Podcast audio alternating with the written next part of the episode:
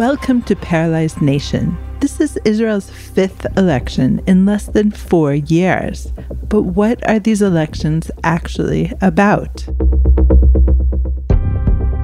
This is Amanda Borschel Dan. Join us and our Times of Israel political analysts. Chaviv Retigur, Jeremy Sharon, Carrie Keller Lynn, Tal Schneider, David Horovitz. As we drill down on these hard to answer questions in this limited edition podcast series that is exclusively for our Times of Israel community. Welcome to Paralyzed Nation.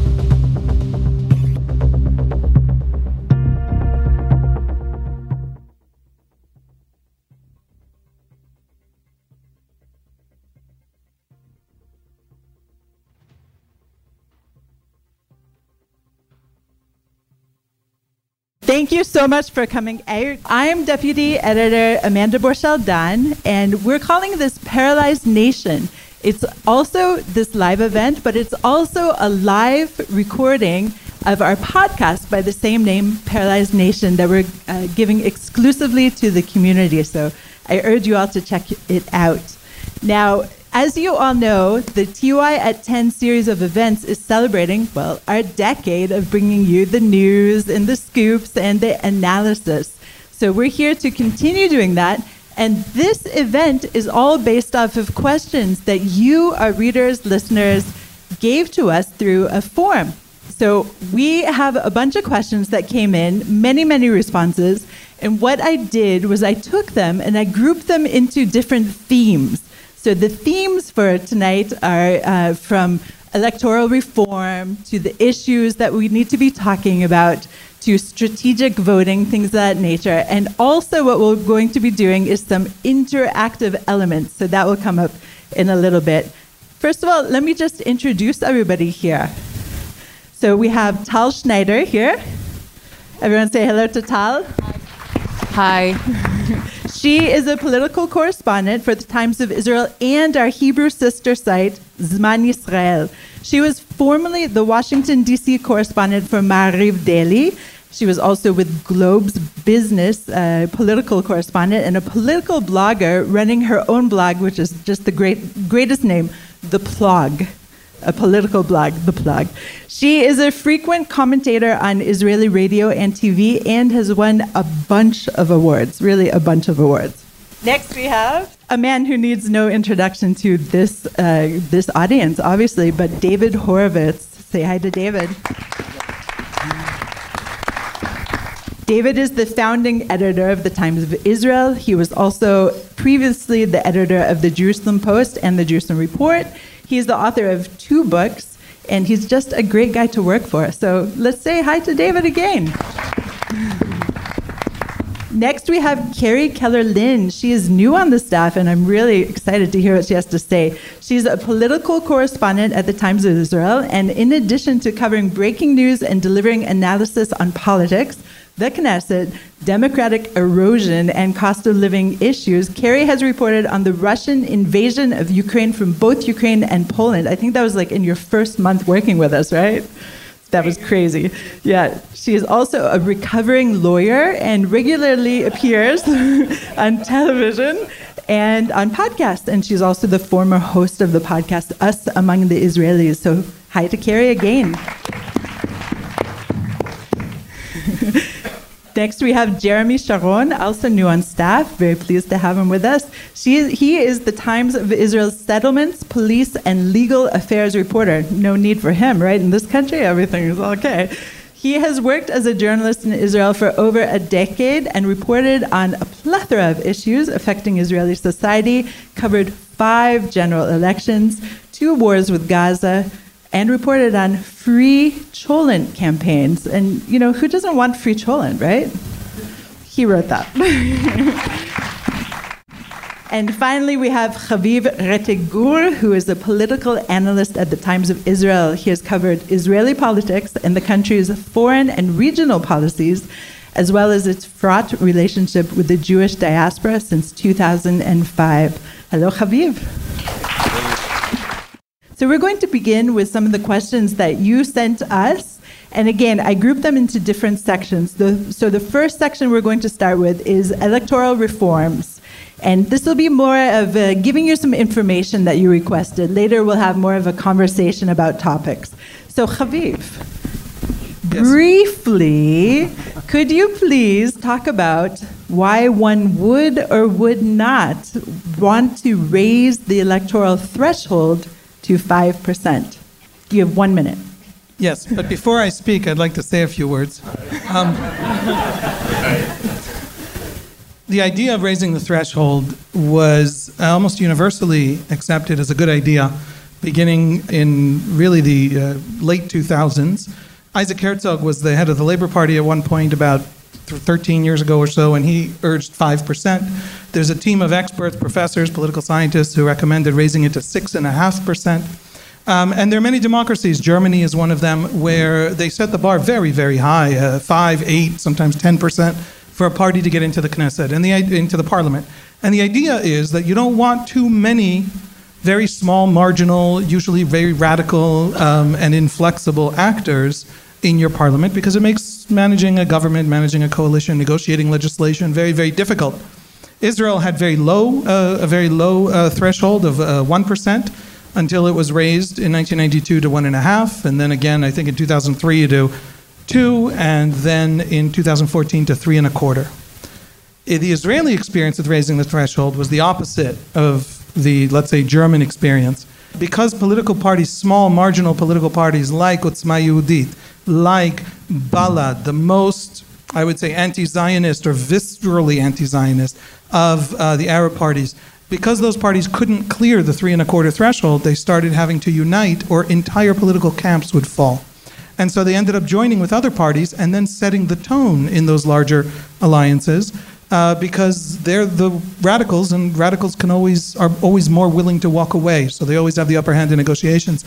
And so what we've seen is the raised threshold has actually driven, arguably, a radicalization of Israeli politics because everybody needs the radicals in a way that they didn't when the radicals could just safely fall below the threshold and not lose uh, that many votes to their broader political camp. Uh, all of that is a complicated way of saying the argument for is to reduce the players, make negotiations easier, improve stability, force voters into larger alliances, and thereby moderate, force moderation onto or, or put a pressure to moderate on more radical political forces. And the argument against is that by forcing radicals into the larger parties, you end up maybe a little bit radicalizing larger parties. Uh, Israel has experienced the latter. Countries like Germany have experienced the former. It's complicated, but there are arguments for and against. Haviv, I just want to add a, a point. Sorry, Amanda, I promised 15 seconds. Um, I want to add a point You have from, one minute. from something that you wrote this week, which is really excellent, and I'd recommend uh, going to the website and finding it, which is that since the threshold was last raised in 2014, every election has been decided by parties who kind of sit at that threshold. And that's what we're very much seeing now. We're seeing an election where five or six parties are, are kind of facing that, that threshold, and whether or not they pass could determine the blocks, could determine the election. And another kind of fun tidbit to add um, you'll hear parties say that they're concerned about wasting votes, and that's why you know smaller parties should maybe quit the race. Um, you hear that maybe partially about Ayelet Shaked, but actually, I think Israel. There's some data that Israel has wasted more votes when the threshold was lower than it was higher. Kind of, I think, speaking to your point about parties finding a way to, to band together and and work with the new rules as they are developed. Okay, so moving on to our next question. I'm giving this to David because he grew up with a parliamentary system and many of us here did not. And the question is could Israel ever go to a straight popular vote system? And would it want to? Okay, first of all, hi everybody. And I just, if, if you didn't hear Carrie's recommendation of Haviv's piece, Haviv's piece on the threshold was really interesting. We published it a couple of days ago. It's, it was fascinating. I mean, and you summed it up extraordinarily briefly. And when you go to it, click on all the ads. I can't emphasize that okay. enough. That's good. very. Um, so I, I spent some years, um, very few voting years actually in a parliamentary democracy because I moved here when I was 20 basically. I mean, when we trash the Israeli system, which we, you know, we're always critical of it, we should bear in mind that it's a very pure democracy. There are very few people, but in fact, nobody who goes out to vote on election day feels that their vote is going to be wasted, even if it ends up being wasted because it falls below the threshold. But you know that your vote really counts. Whereas, for example, in the American system, where I didn't grow up, you can become the president without winning the popular vote. And in the British system, you can come, your party can come second in 600 and something constituencies and not get a single seat. So, you know, there are problems with, with, with all of the systems. I don't think Israel, I mean, you know, correct me if I'm wrong, folks, uh, I don't think Israel is going to radically overhaul its electoral system unless really it comes to the conclusion that, that it's co- totally unworkable because it requires people who are in office and who have been empowered by that system to vote potentially to you know, kick themselves out of power. So that's exactly my question for Tal. Actually, it's good. It's like you set it up, dude. Amazing. So, is there any candidate that would want to really reform the system, like reduce the number of ministers, have ministers beholden to the people, for example? Yes, so we do have a candidate that wants to reform the system. This is the uh, head of opposition, uh, Benjamin Netanyahu, who was trying to enter back into direct voting. Uh, he was doing it in between the first and second election, where he, he was trying to convince Mansour Abbas uh, from uh, the Islamic movement to go with him and change the parliamentary system to, into direct voting. Um, he said at the time that this was the only way. Uh, the only thing that they thought of uh, cooperating with the Islamic movement, whereas if you ask Mansour Abbas, Netanyahu uh, invited him to the prime minister residence in order to cooperate in many other uh, aspects. But uh, Netanyahu was not able to um, get the votes to change the system. The problem is that in order to have constitutional change in Israel, you need to have at least 61 people in the Knesset doing it together. If you have 61 people doing it together, then you might as well have a, a government. Once you have a government, why change the system? Because you may, you may actually send yourself back home. So if someone is able to get 61, it doesn't need to change the system. But we are in a loop where we are unable to get 61 for, you know, everybody knows the deal, for five, um, you know, four election cycles. Probably the fifth won't bring the 61 uh, as well. So the problem remains. I would say that some politicians will try to fix some aspects of the system they will need to get 61 for that also, but only when they have a government and only if this government is functioning. It's big, big bars to, to cross. It kind of sounds like Cinderella. Yes, you can go to the ball if you have something suitable to wear and finish all your chores.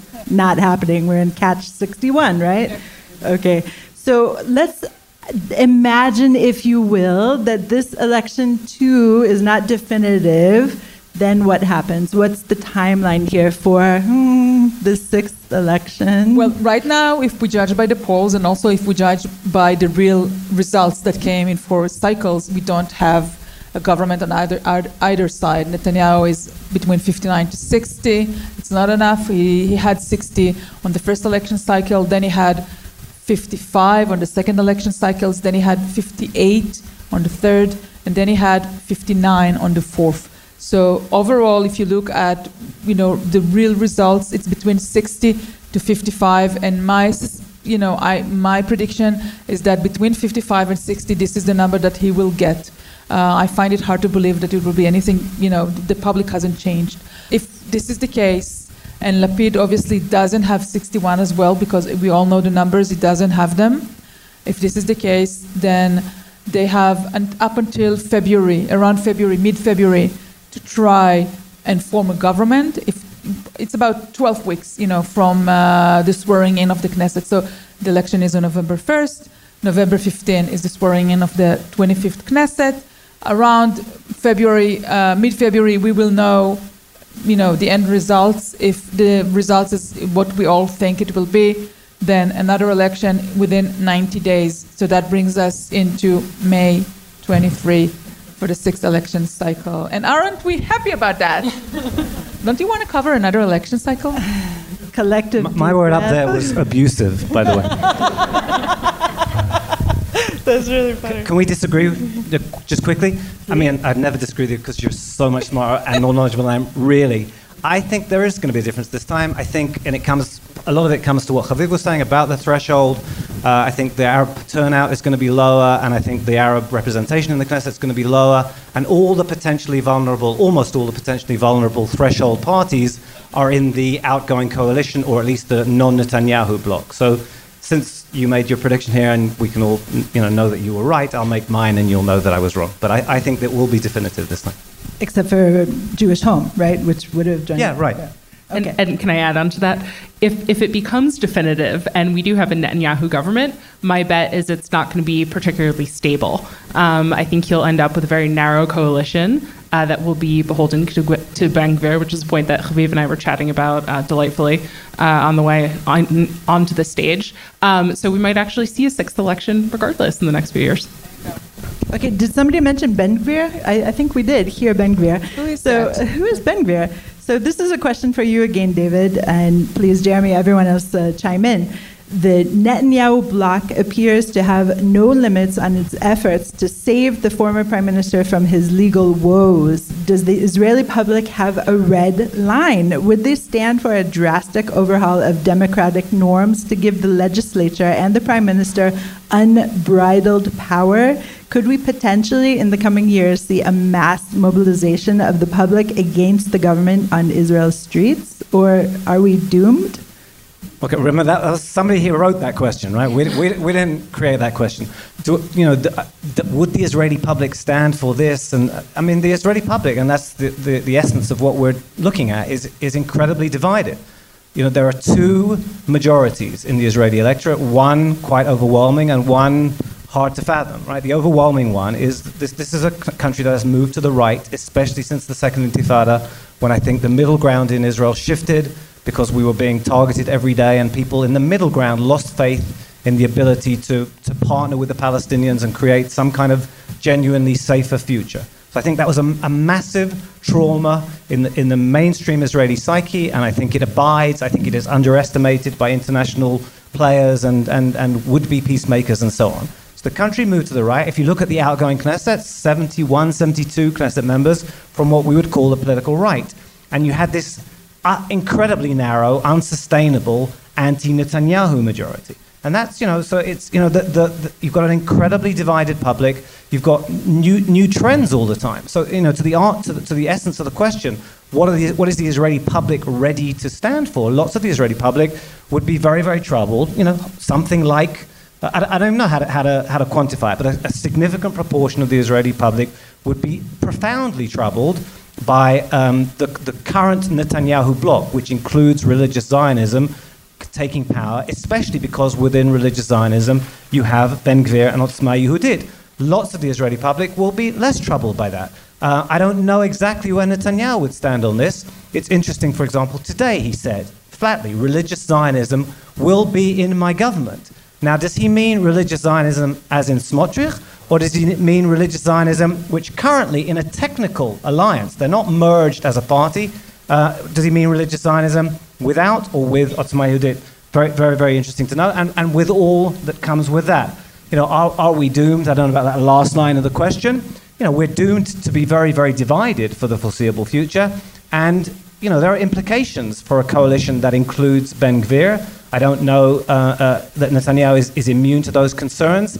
I thought that at some stage he might want to reach out to Gantz, who of course partnered him in 2020, and say, listen, I don't want Ben Gvir in the government either, help me.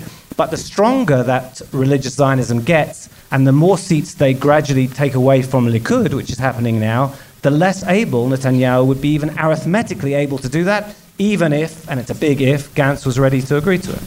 Sorry, that was a very long answer, and I apologize. Really fascinating. Jeremy, this is a question for you. It seems contradictory to extend freedom of speech to extremists who, if successful, ruthlessly suppress the speech of those with whom they disagree. My questions are if, in order to maintain a tolerant society, the society must retain the right to be intolerant of intolerance, are we not too late for this now? Are we putting our country in danger because we don't understand this paradox? Well, I, I think that uh, to a certain extent you have to you have to think about how you're going to define extremism, and to that extent, how you're then going to ban those extremists. And and it's dangerous to, to, to say, well, anyone who to, to have a broad defi- definition of what is an extremist, and then uh, apply that uh, across the board, because then we're going to lose uh, um, a critical aspect of our democracy. On the other hand, Israel does already have laws against incitement to racism, incite, incitement to violence and and those laws have been implemented and, and used against racist uh, uh, racist MKs and parties. The, the famous example is Kach, uh, the far right uh, Jewish supremacist organization, which is the political predecessor to Otzma Yehudit, uh, and also to some of the politicians of Otzma Yehudit uh, in the most in some of the most recent uh, political uh, uh, rounds of elections. Uh, Michael Ben Ari, who was the uh, who was one of the founders of Otzma Yehudit, and uh, along with Baruch Marzel, another founder. So, so there are safeguards already in, in place, and, and broadly speaking, I think that that's something which is important. That there is speech which is beyond the pale, and which should not be tolerated. And, and, and when that has been crossed, then the Supreme Court uh, has, has made sure that those people can't run. Uh, and, and also, we should mention that there's other extremists uh, as well. Um, Balad is a, a very radical organization whose former members uh, colluded with Hezbollah. And uh, even Ayman Odeh, uh, the head of uh, he's, he's visited um, terror, Palestinian terrorists in jail, Marwan Barghouti and Ahmad Sa'adat. So, and there's been frequent attempts to, to ban them as well, and the Supreme Court has so far uh, declined to do so. But uh, I think uh, you also, we, we should also bear in mind the nature of the extremists we're talking about. We're talking about Ben Gvir, we're, uh, we're talking about um, his policies such as deporting disloyal Arabs. And you know, Baruch Marzel said that you know, he thinks about half of Arab Israelis are disloyal. So to, to that extent, Ben Gvir has been very careful not to cross those kind of lines and not to get himself banned like his, his colleagues are. They're perhaps more radical and ideological even than he, he is and less smart. But I think that's also part of the media's job to expose uh, a facade, if it is a facade, uh, to expose that facade and, and, and, and show the, the general public what the true nature of any uh, political party is. Um, and that's a hard job. Uh, that's a hard job to do. And, and I think also um, it's the job of the government to, to educate the citizens as to how important democratic freedoms are. And I'm not sure that's something which Israeli governments, successive Israeli governments, have, have been very successful in either. Anyone who has not read Jeremy's pieces on uh, Itamar Ben Gvir should definitely look for them on the site. Just uh, really deep, fascinating, nuanced, everything you want from journalism, of course. Rena, we're going to try our interactive element again. So, everyone, grab your phones if you'd like to give it another whirl. Are you guys ready? Everyone ready? Enthusiastic, yes? Yes. Yes, okay. Rena, so who is most likely to be the next prime minister? And you have uh, the ability to rank them, essentially. Can you have more than one answer, Rena? Test the bounds of your technology, essentially. If you expect a rotation government, just pick the first one, which is the one that ends up being. So, anyways, uh, I've been disenfranchised. I can't vote. Everyone able to vote for that question? Yes? Okay, great. So, of those who have voted, we have a, a clear uh, majority, shall we say, of uh, Netanyahu, who's going at 33, Yair Lapid, 20, Benny Gantz, 6, Merav Michaeli, 1. Oh, Yair Lapid is inching up. Okay, the race is on, but not really close at all. Okay, maybe reflecting reality, who knows? Okay, so Rina, are we ready for the next slide? That's a good slide, Rina. okay, who do you think would make the best prime minister? Not who do you think will win, who do you think should win? And you can do more than one on this one. It's a ranking thing. is this anonymous? This is totally anonymous. Just let it go. Wow, this is pretty amazing. Okay, so in first place, we have Yair Lapid of Yesh Atid. Second place, Benny Gantz, National Unity. Third place, Merav Michaeli, Labor. We should take a picture and send it to her.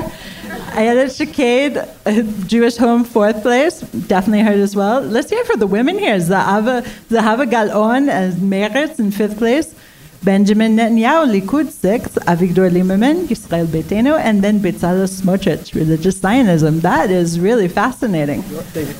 All right. I do want to say something about uh, prime ministers in Israel. Uh, we've just essentially not really had a prime minister in Israel for quite a long time. Uh, a parody prime minister is a prime minister who's only in control of half their government. They literally can't fire the other half. Uh, we have had prime ministers who have been interim prime ministers and struggling to pass state budgets and failing to pass or trying not to occasionally pass state budgets. Uh, and the state of Israel has performed fantastically well under conditions in which its political class was essentially completely missing. That's not a small thing, folks, which means that you should vote relaxed. It's going to be okay. Haviv, thank you for that, actually. Can you, I think Haviv has to repeat that at the end of the evening. Right? We have to go home with that message. Like, relax, everything's going to be okay. That'll be Yeah, Well, because the last question was who do you think is going to win? Bibi wins. and this question is who do you want to win? Lapid wins. This is a very very interesting Can I audience. say sad, something? anxious audience. So Haviv was uh, kind of joking, but let me just be serious here for a minute. I saw in recent years a big uh, gap between the way Israel's leaders, one after another, handling their own their the country's foreign affairs. Uh, on many successes, if you look at uh, both. The former Prime Minister Benjamin Netanyahu had some successes, like great successes with the Abraham Accords and good relationship with uh, the Republican administrations then. You had Bennett and Lapid, good relationship with the Democratic administrations and fixing their relationship with Europe, then working on a good relationship with Jordan and so on. I can give you many, many examples. Netanyahu had an amazing relationship with Egypt, with Assisi, and you um, definitely see a huge gap between the way that the foreign affair is handled and if you compare it to the way the country is, you know, the political crisis, the internal political crisis. So how come people can be so successful when it's, you know, the country's face towards, you know, outward, and when when you look at the handling of this, you know, uh, many election cycles and not, not having a budget and really mismanagement of everything. What, what, how come? How come it's a huge, uh, it's like um, a split personality. Country is doing well on outward and it's doing very, very bad on the inside. And uh, I think maybe some of the politicians should, should take a note from Israel's foreign affairs ministry or Israel's Mossad or Israel's other people who is doing foreign affairs policy and, you know, kind of try to pick up a lesson you know, uh, also Turkey. I mean, I have so many examples for that. It's just unbelievable, this huge gap.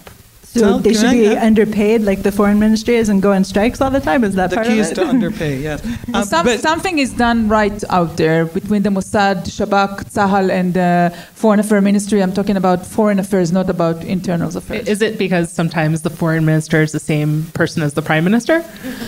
Well, as I said, Netanyahu had huge successes on the foreign affairs front. We're not going to take it from him. He actually started the maritime border uh, negotiation two years ago, um, and obviously he had some failures. But overall, you know, he put Israel in a very good position in his 12 years of uh, governance. And Bennett and Lapid actually continued many of those foreign affairs policies. Who here is American? Okay, so uh, everyone's sitting down, right? Israel's budget deficit this year was zero. Israel's GDP, uh, debt to GDP, is about 60%. I think America's is what, 130%? G- We're, we're Germany level fiscal responsible. The Treasury of Israel, the Finance Ministry of Israel, is an, inf- is an incredible organization, phenomenal organization. You want to talk about the energy crisis, which we don't have. The energy crisis we don't have. Uh, anybody here have American friends or family back home? Yeah, talk to them about COVID Or inflation? or inflation. Folks, this is a well run country. It's just not run by the politicians.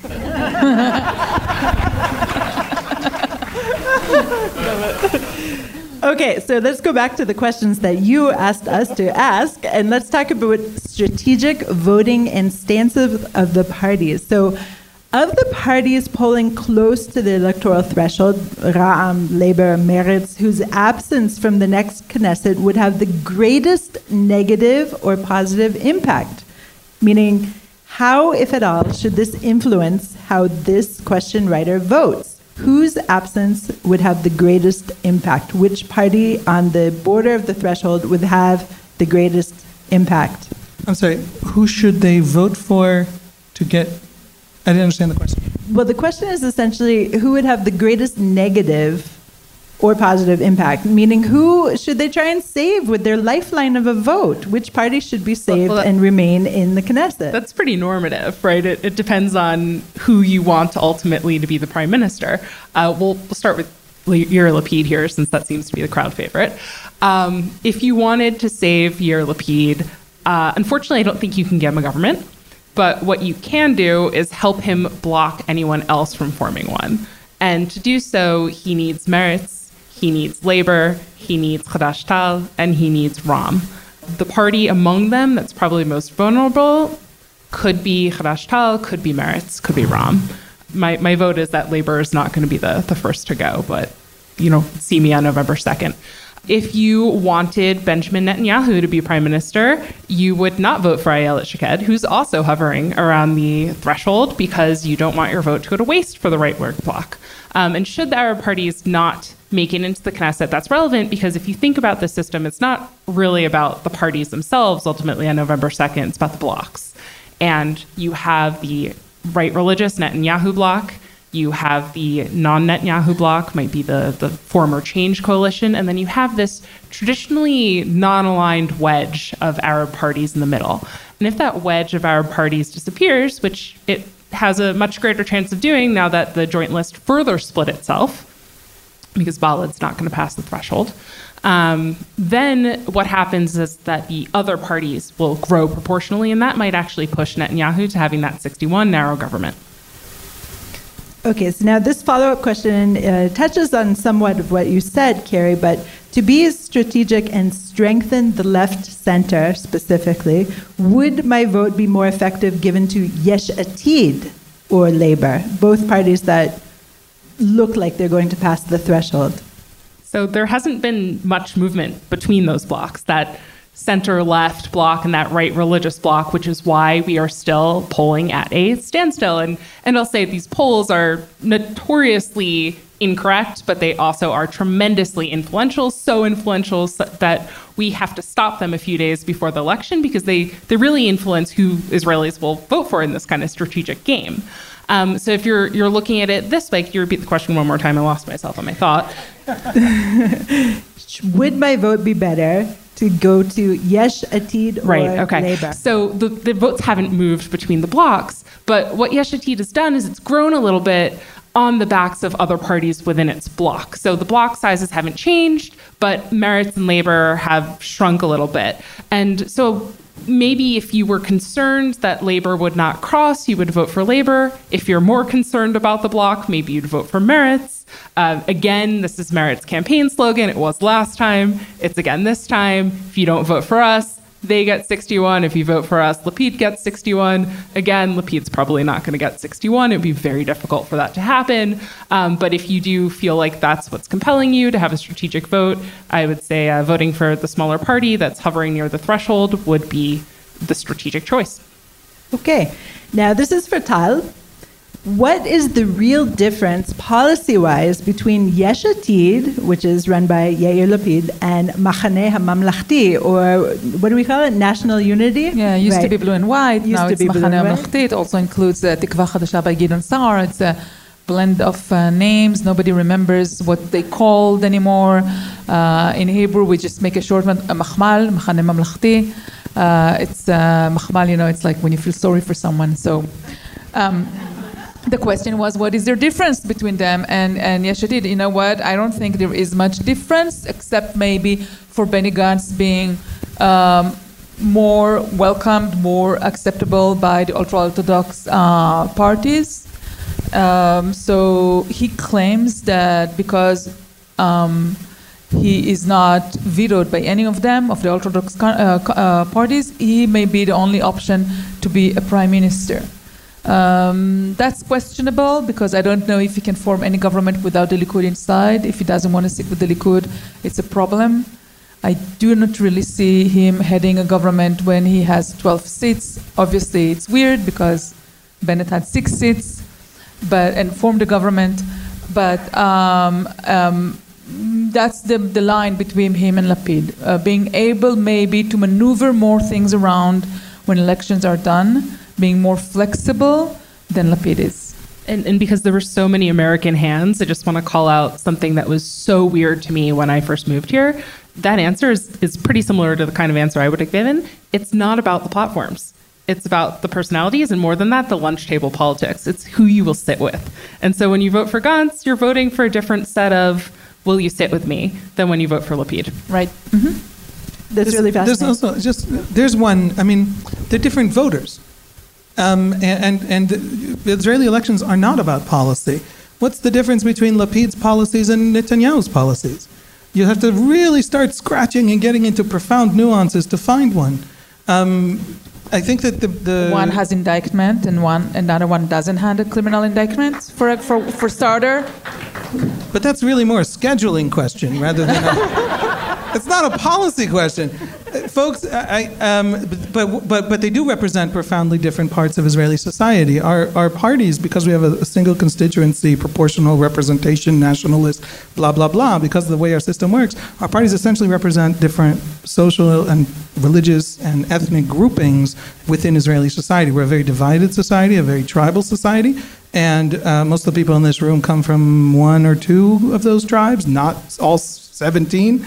Um, and, and, that's all. That's true everywhere. That's true everywhere in this country. Everywhere where people are gathering before the election and listening to journalists talk to them, the journalists are dressed like them, and the journalists are speaking with their accent, and they're telling them things about their tribe. And so, and so that's what the parties represent. Gantz's people are essentially what used to be the hawkish wing of the Labor Party back when the Labor Party drew 44 seats under Rabin. Um, and, and Lapid's people are the Shinui secularist center uh, of 15 years ago, now led by uh, Tomi Lapid's son. So th- they're different cultures, even if their policies are the same. I, I just I don't think the policies of, of, of or, or, the nature of Gantz's party, which is um, you know allied with really very strongly right wing elements, can be exactly compared to Yesh Atid. And you Gideon Sa'ar is against a two-state solution, declaratively so. Uh, Zev Elkin, all the same, and lives in, lives in a settlement. Um, and, and, and, and Gantz himself, I, you know, has, um, uh, I don't want to say pandered, but adjusted himself to a, a, appealing, I think, to a much more right-wing uh, electorate. And, and for instance, there was a, a big settlement campaign recently to set up new outposts. And, and he took, he, he, you know, Gantz as defense minister was responsible for having those outposts removed but he took a lot of care to say, while we remove illegal outposts, we are interested in strengthening the existing settlement blocks um, and, and, and settlement movement. And, and that's not something which I think uh, I've heard uh, I've heard uh, Yair Lapid uh, talk about. So Gantz fought really hard to kind of capture those soft right votes that were, you know, free game once Yamina dissolved itself. Um, but we also have to remember that his party includes serious leftist elements, as well as a number three who has gone on record and said that he wants to separate from the Palestinians. He wants to leave the West Bank.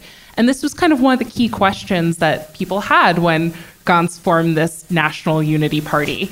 Um, it was not just how do you translate it from Hebrew to English, which consumed an entire day of reporters' time, but it was also what is their policy going to be? Because they took New Hope, which was basically a political refugee from the Likud party, not an ideological refugee from the Likud party. And it combined it with Blue and White, which has some very leftist elements, and then added Gadi Eisenkot, who said he wants to separate from the Palestinians. And I think there's a legitimate question after election about whether or not this party is going to be able to have a clear stance on some of these, these really big issues for right wing voters. Now, moving on to the Likud.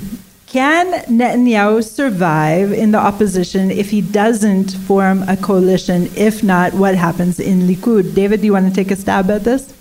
Well, first of all, I think Tal's going to be smarter than me, but yeah, I'll, I'll, do a first stab. And I just want to add one last thing to the last round, which was, and, I, and you can help me on this as well. They got Matan Kahana into their party, mm-hmm. but Gantz's people, yeah. and they did nothing with him. I mean, if you're trying to capture the soft right, and you've got this extremely um, um, more sharp, um, impressive, former fighter pilot Sayeret Matkal, extremely orthodox. Mm-hmm. You're looking for that's why why they didn't present him on the night that he joined. I found that astonishing. So maybe you'll tell us. Can I preempt the other question? You may. You why, may. why do you think they, they have so under promoted? And I put him in. Uh, the, I think he's in a number number ten or something. Yeah, and now they're down to 12. If they lose more seats, he might be out of the Knesset. It's unbelievable. Um, yeah, he, he's, he was supposed to be a, a huge asset to them. And, um, you know, only if Ayelet will collapse and will not run or something, maybe they will be able to catch some of her uh, base. But other than that, it's a really a waste of, uh, of an asset. That's what I thought. Um, and just on to the actual question that you asked, Amanda. Um, so, you know, again, I defer to you on what happens next. But Netanyahu said, I'll keep going until we're back in power. So he's not going to easily go anywhere. He's, I mean, we all know this, but it's worth stressing. He's, he's such a, an indefatigable campaigner. I don't even remember which election it was, but on the, at the end of election day, it might even have been the last one, uh, if not the time before, um, we, w- as the polls were, uh, were closing, we saw Benny Gantz arriving home in the back of a car looking totally exhausted. And Netanyahu had, was, was on the beach at Netanya in his, in his suit with a megaphone shouting into the Mediterranean to people, you know, if you haven't voted yet, there's still a little more time, come and vote. But he's 72 years old. 73 this week. 73 this week. Yep. Yeah, I should know that 'cause it's the same day as my daughter's birthday. It's uh, so October 27th. probably should- I think it's the 29th, if I know her, if I know that right. Yep. Oh, it's the 21st. You see, don't, don't even go there, Lisa. So okay, it's good. fine. very close. Okay, he was good. born in Right. 49. This So- isn't going uh, airing You anywhere. were talking about a Hebrew birthday. It's okay. Yeah, that's what it was. all right. Yeah. So what, what was I saying? Yeah, just that he's, you know, he's he's he's not going to give up easily. That's for sure. He's very energetic, and if I may add, I was talking to one of his loyalists. This is how it goes today as reporters, because Netanyahu doesn't speak to to the media; he speaks only to loyalists. And then I spoke to one of his loyalists, and I asked him, you know, what's the plan if Netanyahu doesn't get, you know, beyond 60? And he said he will be very happy to be Israel's national camp leader forever, and that means, you know, becoming, um, you know, an opposition leader, but the opposition leader of half of the country, and staying in the Knesset and serving from the opposition and emboldening himself as the greatest leader of Israel's nationalist movement or nationalist uh, camp or so on. And he has no plans to retire. We do know that he now wrote a book.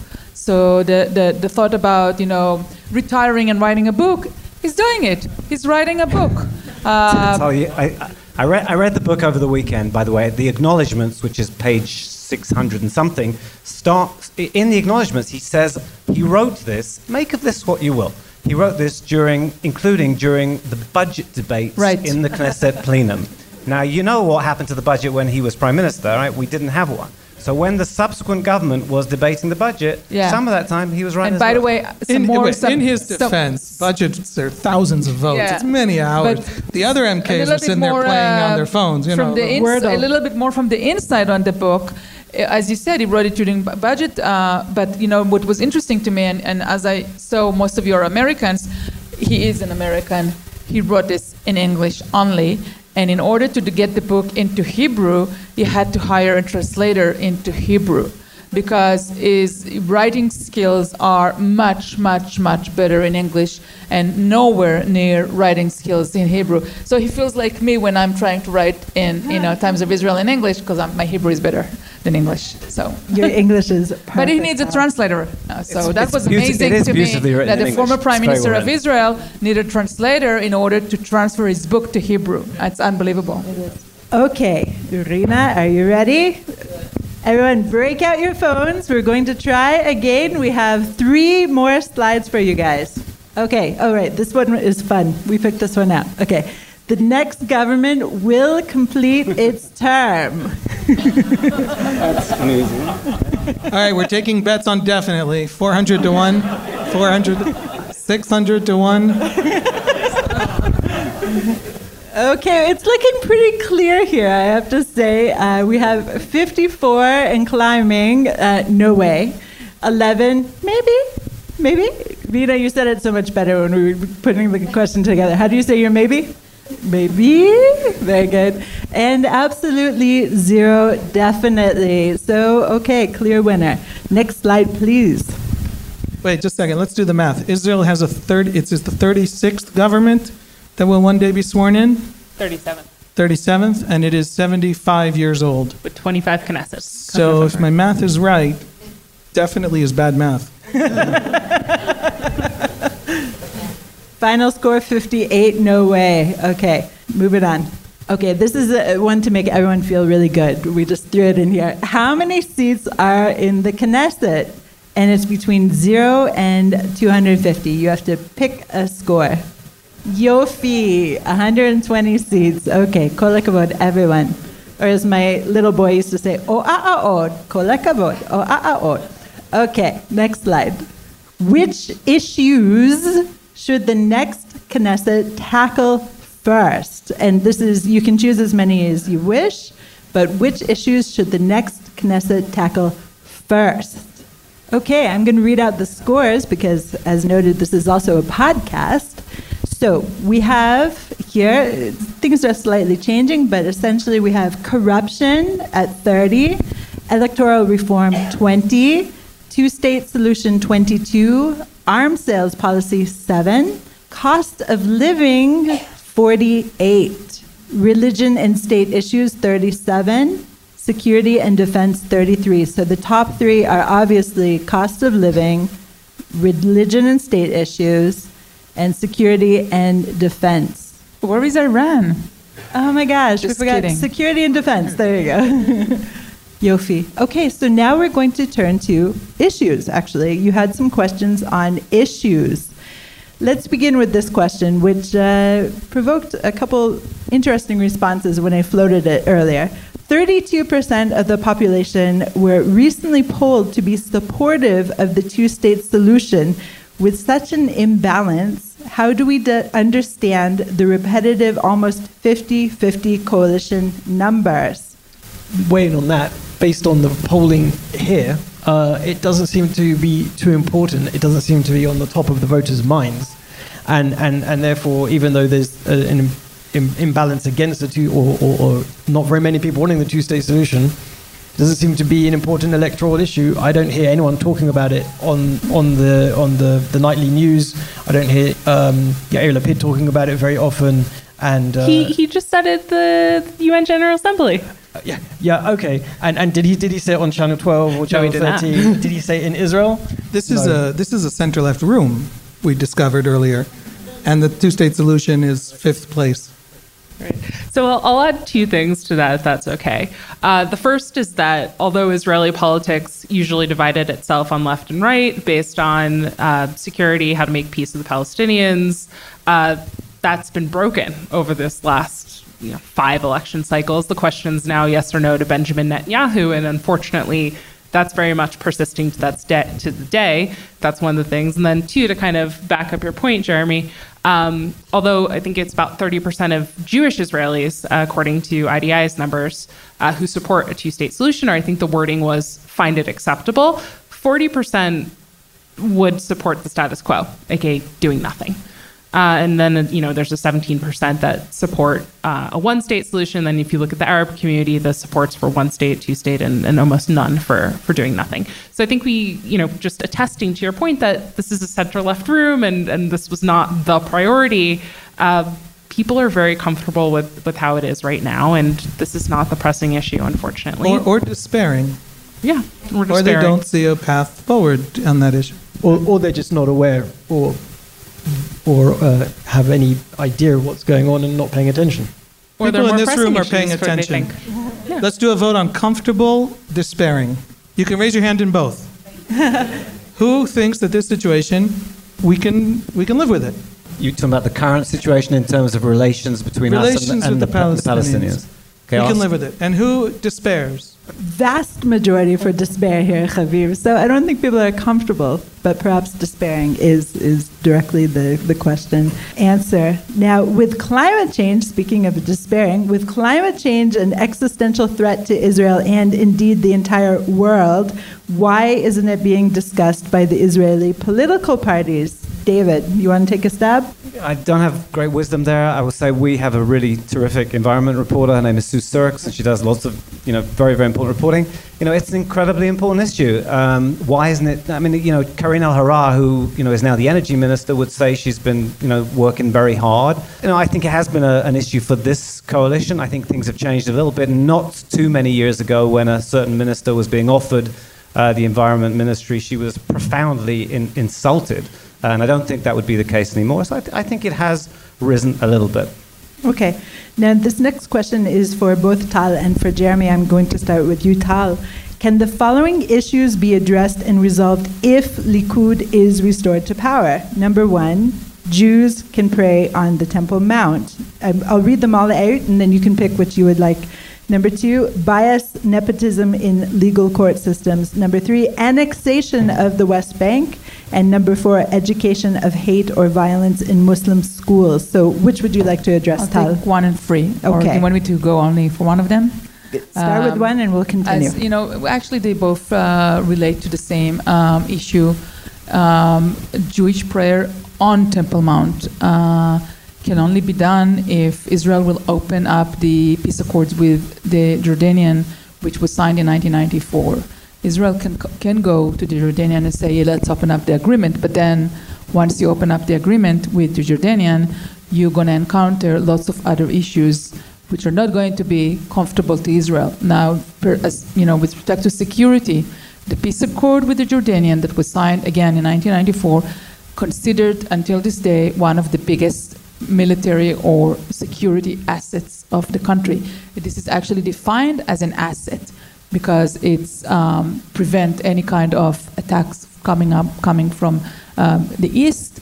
Plus, um, you know, the kingdom is uh, very, very important to the security in the Jordan Valley and so on. There is a cooperation out there. So, if you wish to open up those agreements, it will have a cost. We already saw a bit of a deteriorating situation between Israel and Jordan um, back, um, you know, during the end of the Netanyahu's years. I do not think that Netanyahu will wish to open up this. Uh, and we're talking about, you know, 61 for Netanyahu if he's in power. Um, even even placing magnum, magnometers or you know checking points uh, for people who are going over Temple Mount is an issue. So I don't see that happen. Um, the Can I, third just, can I one. jump in on that one? Just, yeah, just please, Jeremy, jump in on this I one mean, first. I think I, I agree with Tal that that would it would allowing that would create um, a really deep problem with Jordan and a, and a, and a massive diplomatic crisis. But on the other hand, you have to think if Bibi's got a, a government of, of 61 uh, members, including Itamar Ben-Gvir and, Bezalel Smotrich, who are both supporters of uh, Jewish rights on the Temple Mount and prayer. Itamar Ben-Gvir is a frequent, uh, has been a frequent visitor to the Temple Mount, uh, and and you have to you have to wonder uh, how far they gonna they will want to push uh, Netanyahu on that issue, and also how far how much they care about diplomatic crises, or even if they would want a diplomatic crisis or uh, a security crisis, um, which, sounds kind of like very doomsday and Armageddonish, but um, we're talking about a very radical party and a party which doesn't is not one to shy away from a fight and which is incredibly ideological and is, is very interested in advancing that ideology as far as possible. And, and with, with those elements in, in a coalition I don't I don't know if and also bearing in mind Netanyahu's willingness to increasing willingness to over the years to concede to his um, you know coalition partners um, the uh, ultra orthodox enlistment law where the, he just allowed the ultra orthodox parties to gut any semblance of of, uh, of equality in, in, in the draft uh, the 2018 settlement settlements arrangements law which allowed for um, uh, private Palestinian pro- property to, to be to be confiscated or, or to, to, to be used uh, retroactively to be legalized for illegal settlements. He hasn't he hasn't pushed back on those issues, and in fact, it's been the High Court which has has uh, has has struck those laws down. He, and, and why hasn't he pushed back on those issues? Because of his uh, of, of his political and legal um, you know uh, problems. So. Uh, I, I, I do see a I, I do I do see that uh, not as an inconceivable uh, reality. Okay, a little difference of opinions healthy. All right, Tal. So you wanted to answer Uh, as well on I'll make it short on the annexation. I think, uh, if you all know, Israel signed the Abraham Accords in 2020, and part of the Abraham Accords was Israel agreed not to annex anything at the moment. And the, this agreement is in power. I mean, Netanyahu back then agreed to not annex, uh, I think maybe for four years or so. Uh, it's coming up in two years, but maybe it was three years, I'm not sure.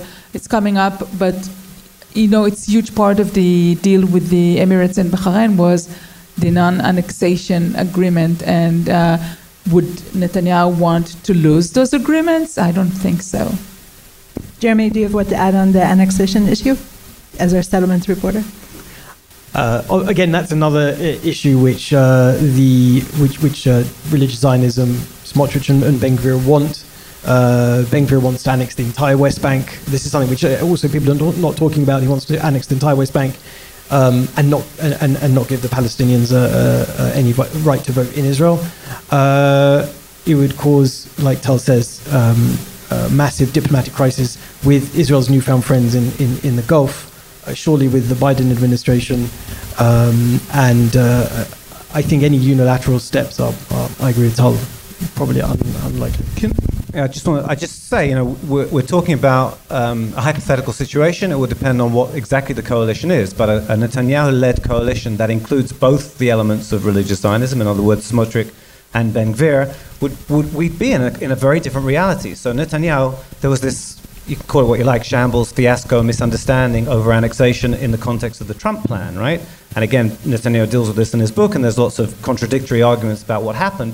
Netanyahu fully intended to annex all the settlements in the Jordan Valley, about 30% of the West Bank, but within the framework of the Trump plan. And he claims to have thought that that's what he was going to be allowed to do. He was accepting the plan, and the Trump administration would allow him to do that. Once the administration pushed back, he completely moved away from it. He didn't do it, and he did sign the Abraham Accords, which, as Tal said, included a, a crucial component as far as those signatories were concerned that there would be no annexation. But now he would be in a coalition with people insisting on it, um, quite possibly even conditioning their, their participation in the, in the coalition. He's going to have potentially some real dilemmas, but if that was the government, you know, Armageddon might be a little bit strong, but we will be in a very different reality if that is the coalition on issues like this and others. I always wondered if annexation was more of an Isra bluff. Like, did he really intend to do it or yeah, not? I think he really intended to do it. Only, however, because he thought he had American administration support. He thought this was wow. There's this rare moment where I can do this now.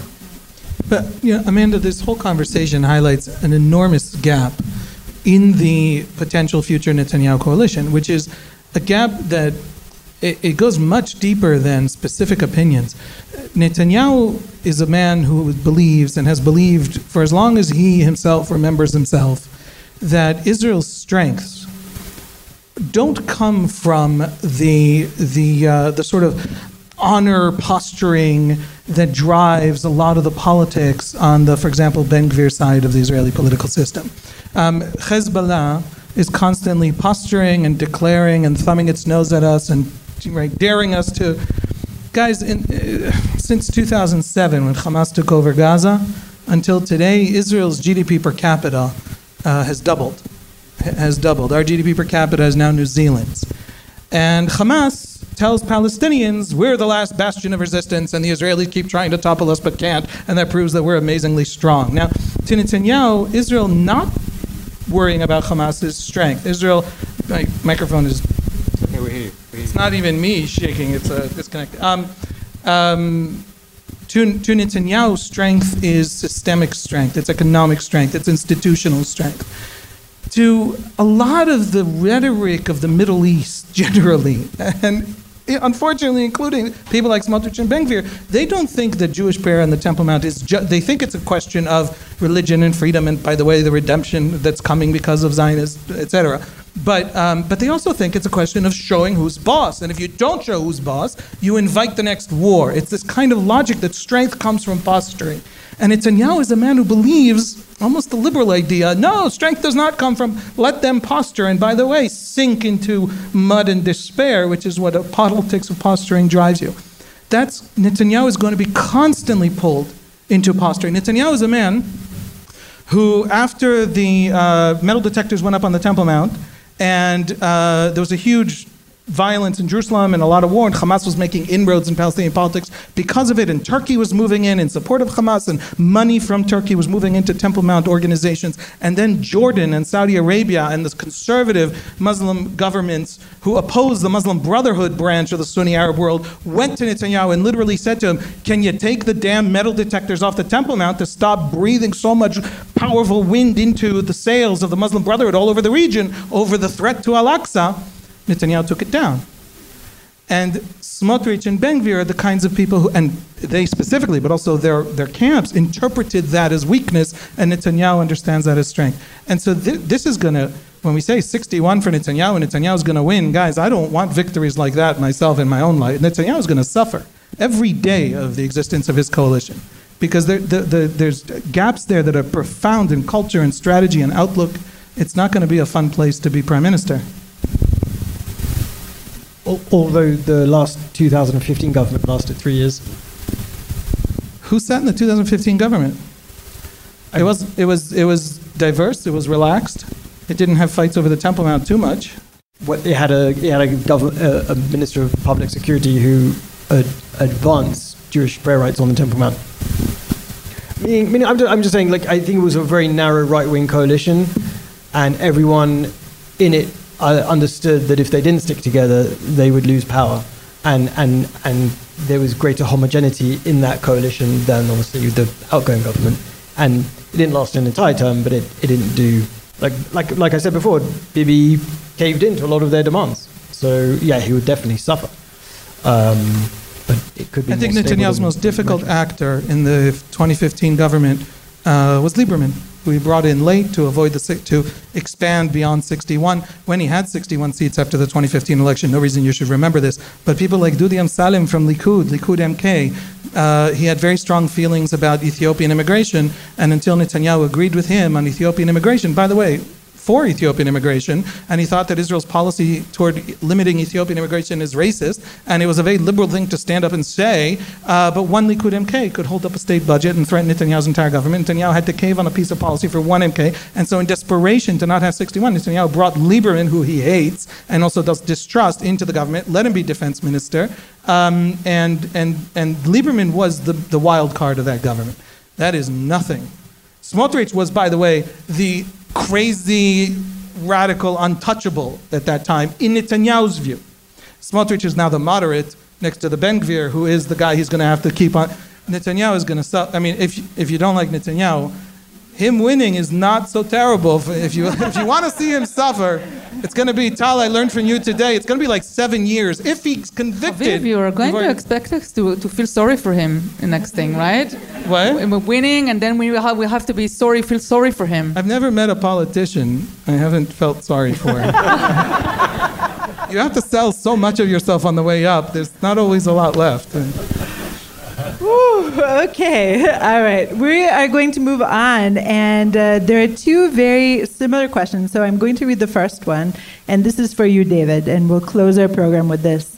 ToI's investigative reporting on the binary options issue brought to light an issue that the public did not know about and ultimately created momentum for important legislative change. Mamash kol hakavod. Really. Thank you for putting the resources into that. Really. A big round of applause. Yeah.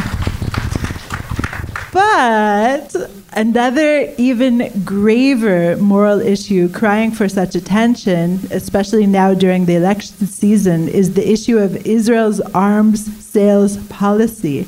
Now, because of a lack of transparency, the Israeli public is unaware of the scope of Israel's weapons sales to regimes engaged in gross violations of human rights, and the criteria that go into the decision making processes are also completely unknown. What do you, David, and then whoever else, have to say about the dysfunction of a system in which almost all political parties pretend that this is not a political issue and hide behind the opaque policies of the defense ministry? Okay, so uh, I actually want to answer the question before the but, and then Tal can take over from the but, because I have no expertise in um, Israeli arms sales and the processes um, beyond a very superficial understanding. First thing on the financial corruption is we have to credit um, our reporter Simona Weinglass, who did all the reporting and continues to do reporting on financial corruption. And the second thing is, uh, indeed, legislation was passed directly as a result of her reporting and our coverage. But we didn't stop financial corruption, and there's some, you know, I could I could speak forever, and I promise you I won't.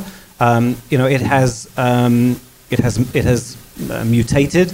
Um, it has, uh, in some cases, gone overseas. Uh, there's there's a there's a layer of corruption that, that afflicts uh, um, Israel. The police are, are radically outflanked and out-resourced, um, and the the crooks are getting smarter, and some of them are no longer actually doing things that you could prove were illegal.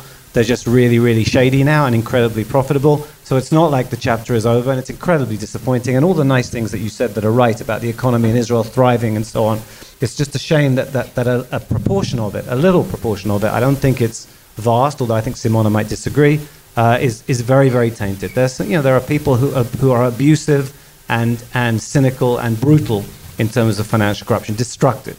Um, so that's my uh, answer to the bit before the but. As for arms Before sales, Tal yes. gets into that, really, I mean, tachlis. This question was a, a cry for you to take on. This is an issue. Uh, definitely the second question. was Right. So that. you know the the look. We, we have lots of material that comes our way, um, and I can tell you in terms of financial corruption, for example, there's there's a great deal of material that we haven't been able to publish because we can't stand it up to the necessary requirement. Uh, you know, when we started writing about binary options, we were threatened uh, physically, by the way, uh, and legally, and because our stories were strong, we were able to resist the legal pressures, including, by the way, by some of the best and most uh, um, um, highly rated, shall we say, legal firms in Israel. It was very disappointing, apart from having to battle them, it was disappointing to receive threats from legal firms um, who you would have thought would find other clients that they would be more comfortable representing. In, any, in any case, you know, when we come across material that we can find, find out that we think is important for the public to know, we, we do and we will. So if, if that's the case, now, Tal, I know you Just, work I on this wanna- topic all the time. No, I you just want to say that something. thanks to David and to Simona, one of the um, felonies, uh, the one, a woman that uh, an Israeli woman that was uh, was part of this chain is now sitting in jail. yeah, in- but in- she's, she's a middle level person and she was jailed for 20 but something she's years. jailed in yeah. in- It's, but so that gives you an idea. That, that's one person. We've never convicted a single person here of, fina- of financial fraud in the billions, right? Nobody has ever been convicted here.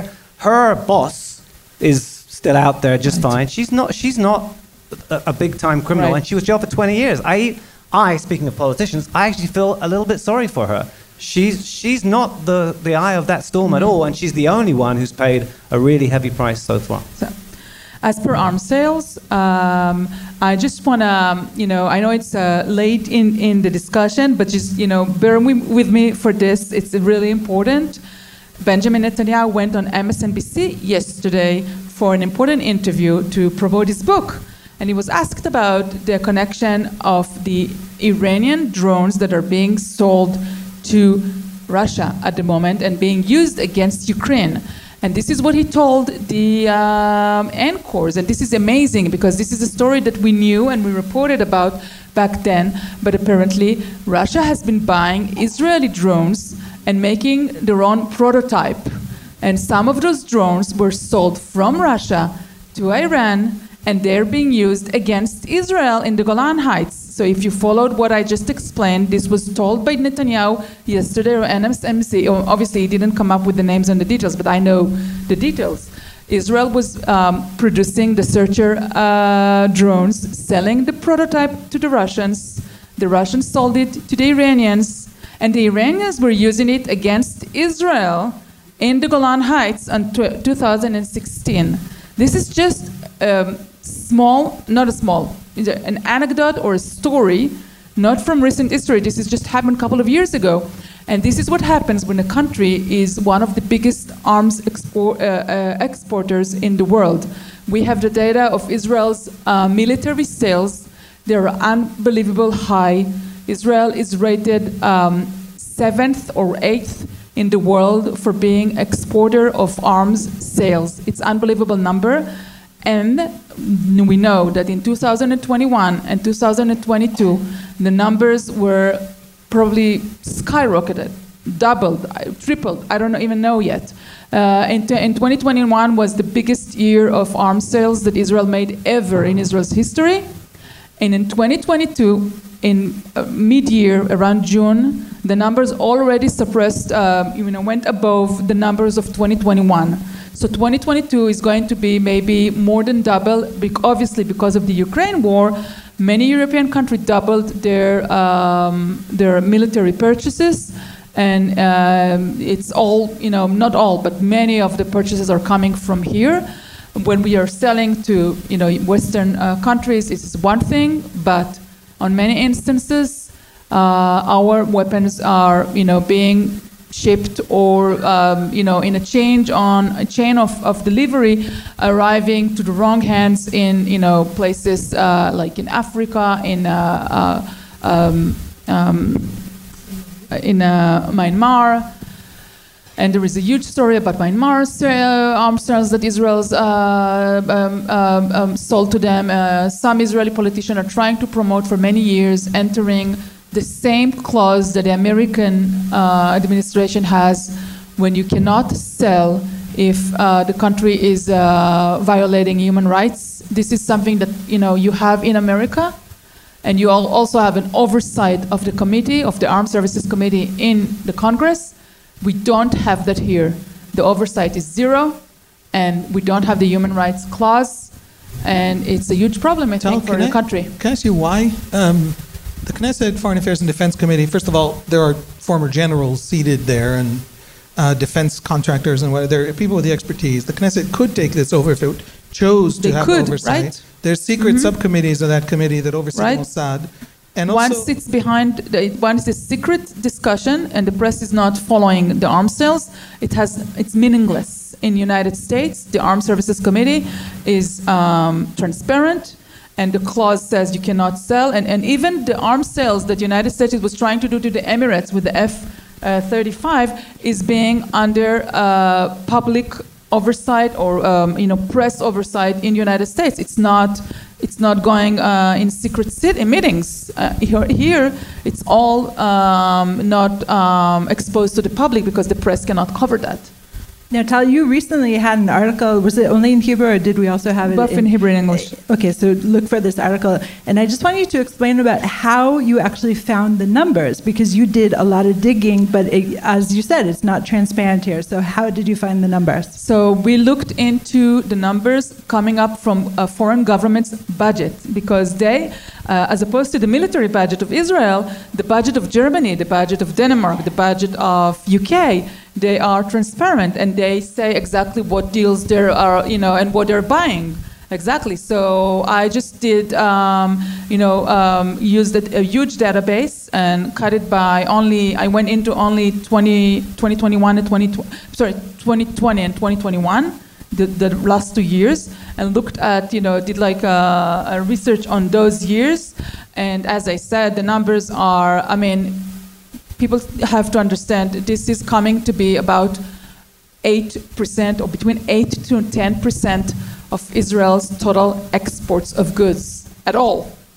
The military export is coming up to be 10% of Israel's export. This is huge. I mean, and it's it's growing and it will grow because of what happened in Ukraine. It's uh, on the rise.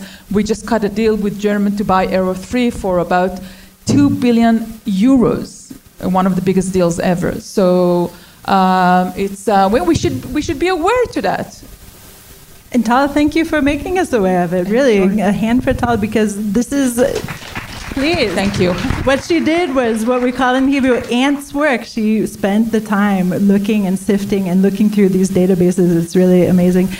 Thank you, all of you, for joining me here today. This was our last question. Thank you for celebrating with us our 10th anniversary at this TOI at 10s event.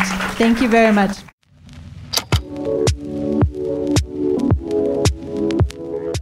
Thanks for listening to Paralyzed Nation. We'll keep bringing you our Times of Israel community members exclusive episodes, including our post elections analysis. Special thanks to producer Gilad Brownstein and to Times of Israel community gurus Mick Weinstein and Rena Levin. Don't forget to drop us a line with a voice memo question and we'll include it in future episodes.